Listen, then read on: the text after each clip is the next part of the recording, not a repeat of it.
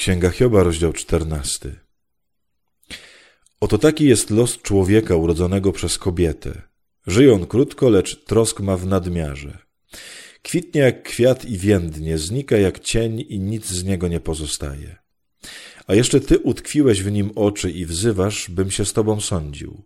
Czy czysty może pochodzić od nieczystego? No nigdy. Gdyż dni człowieka są ustalone, liczba jego miesięcy znana jest tylko tobie. Ty wyznaczyłeś mu granicę, której przekroczyć nie może. Nie patrz tak na niego, niechaj odetchnie i zakończy swój dzień jak najemnik. Bo drzewo ma jeszcze nadzieję.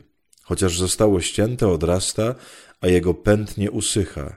Choć jego korzeń zestarzał się w ziemi, a jego pień obumiera w prochu, gdy wodę poczuje, odrasta, wypuszcza gałązki jak świeża sadzonka. A człowiek umiera i leży bezwładny, kona i gdzie się podziewa. Wody z morza uchodzą, rzeka opada i wysycha. Tak samo człowiek kładzie się i nie wstaje, dopóki trwa niebo, nikt się nie obudzi, nikt ze snu się nie ocknie. Obyś mnie przechował w krainie umarłych, ukrył aż gniew Twój minie. Wyznaczył mi czas, gdy przypomnisz sobie o mnie. Jeśli człowiek umrze, to czy może ożyć? Będę czekał przez wszystkie dni mojej służby, aż nadejdzie mój zmiennik.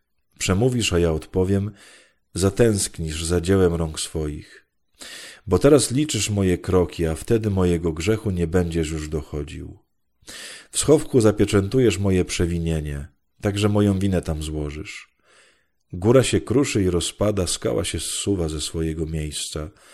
Woda rozsadza kamienie, ulewa zmywa z ziemi piasek, a ty niweczysz nadzieję człowieka.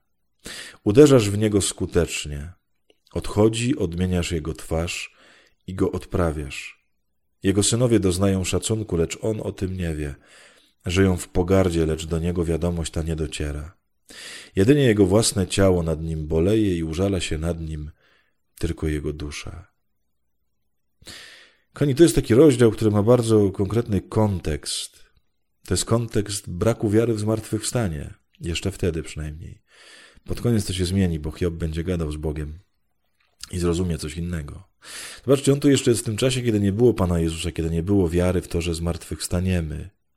Śmierć była no, swego rodzaju końcem. No, co prawda oni wierzyli w jakiś Szeol, ale to Szeol to była taka kraina cieni, taka kraina nieżycia, taka, że człowiek tam tak się snuł, jako taki żaden, taki nieżyjący. I zobaczcie, co on mówi, że no dobra, no ale nawet jeżeli bym kurczę z Bogiem się spotkał i byśmy sobie to wszystko powyjaśniali, to potem, że to i tak się skończy śmiercią.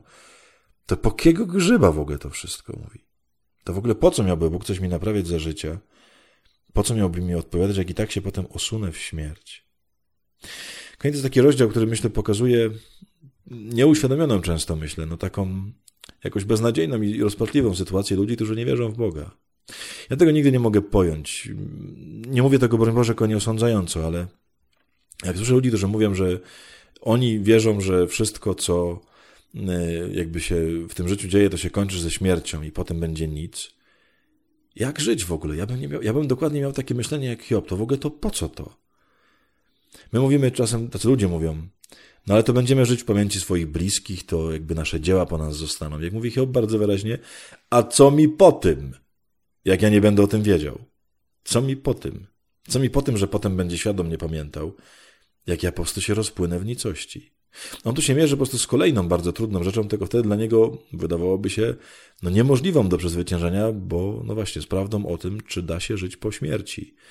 On jeszcze żył w tym czasie, kiedy no, nie było takiej wiary, no bo skąd by ją wziąć? Ona się dopiero zaczęła rodzić. Bóg mu odpowie, że jest inaczej, ale to jak zawsze jeszcze musimy poczekać.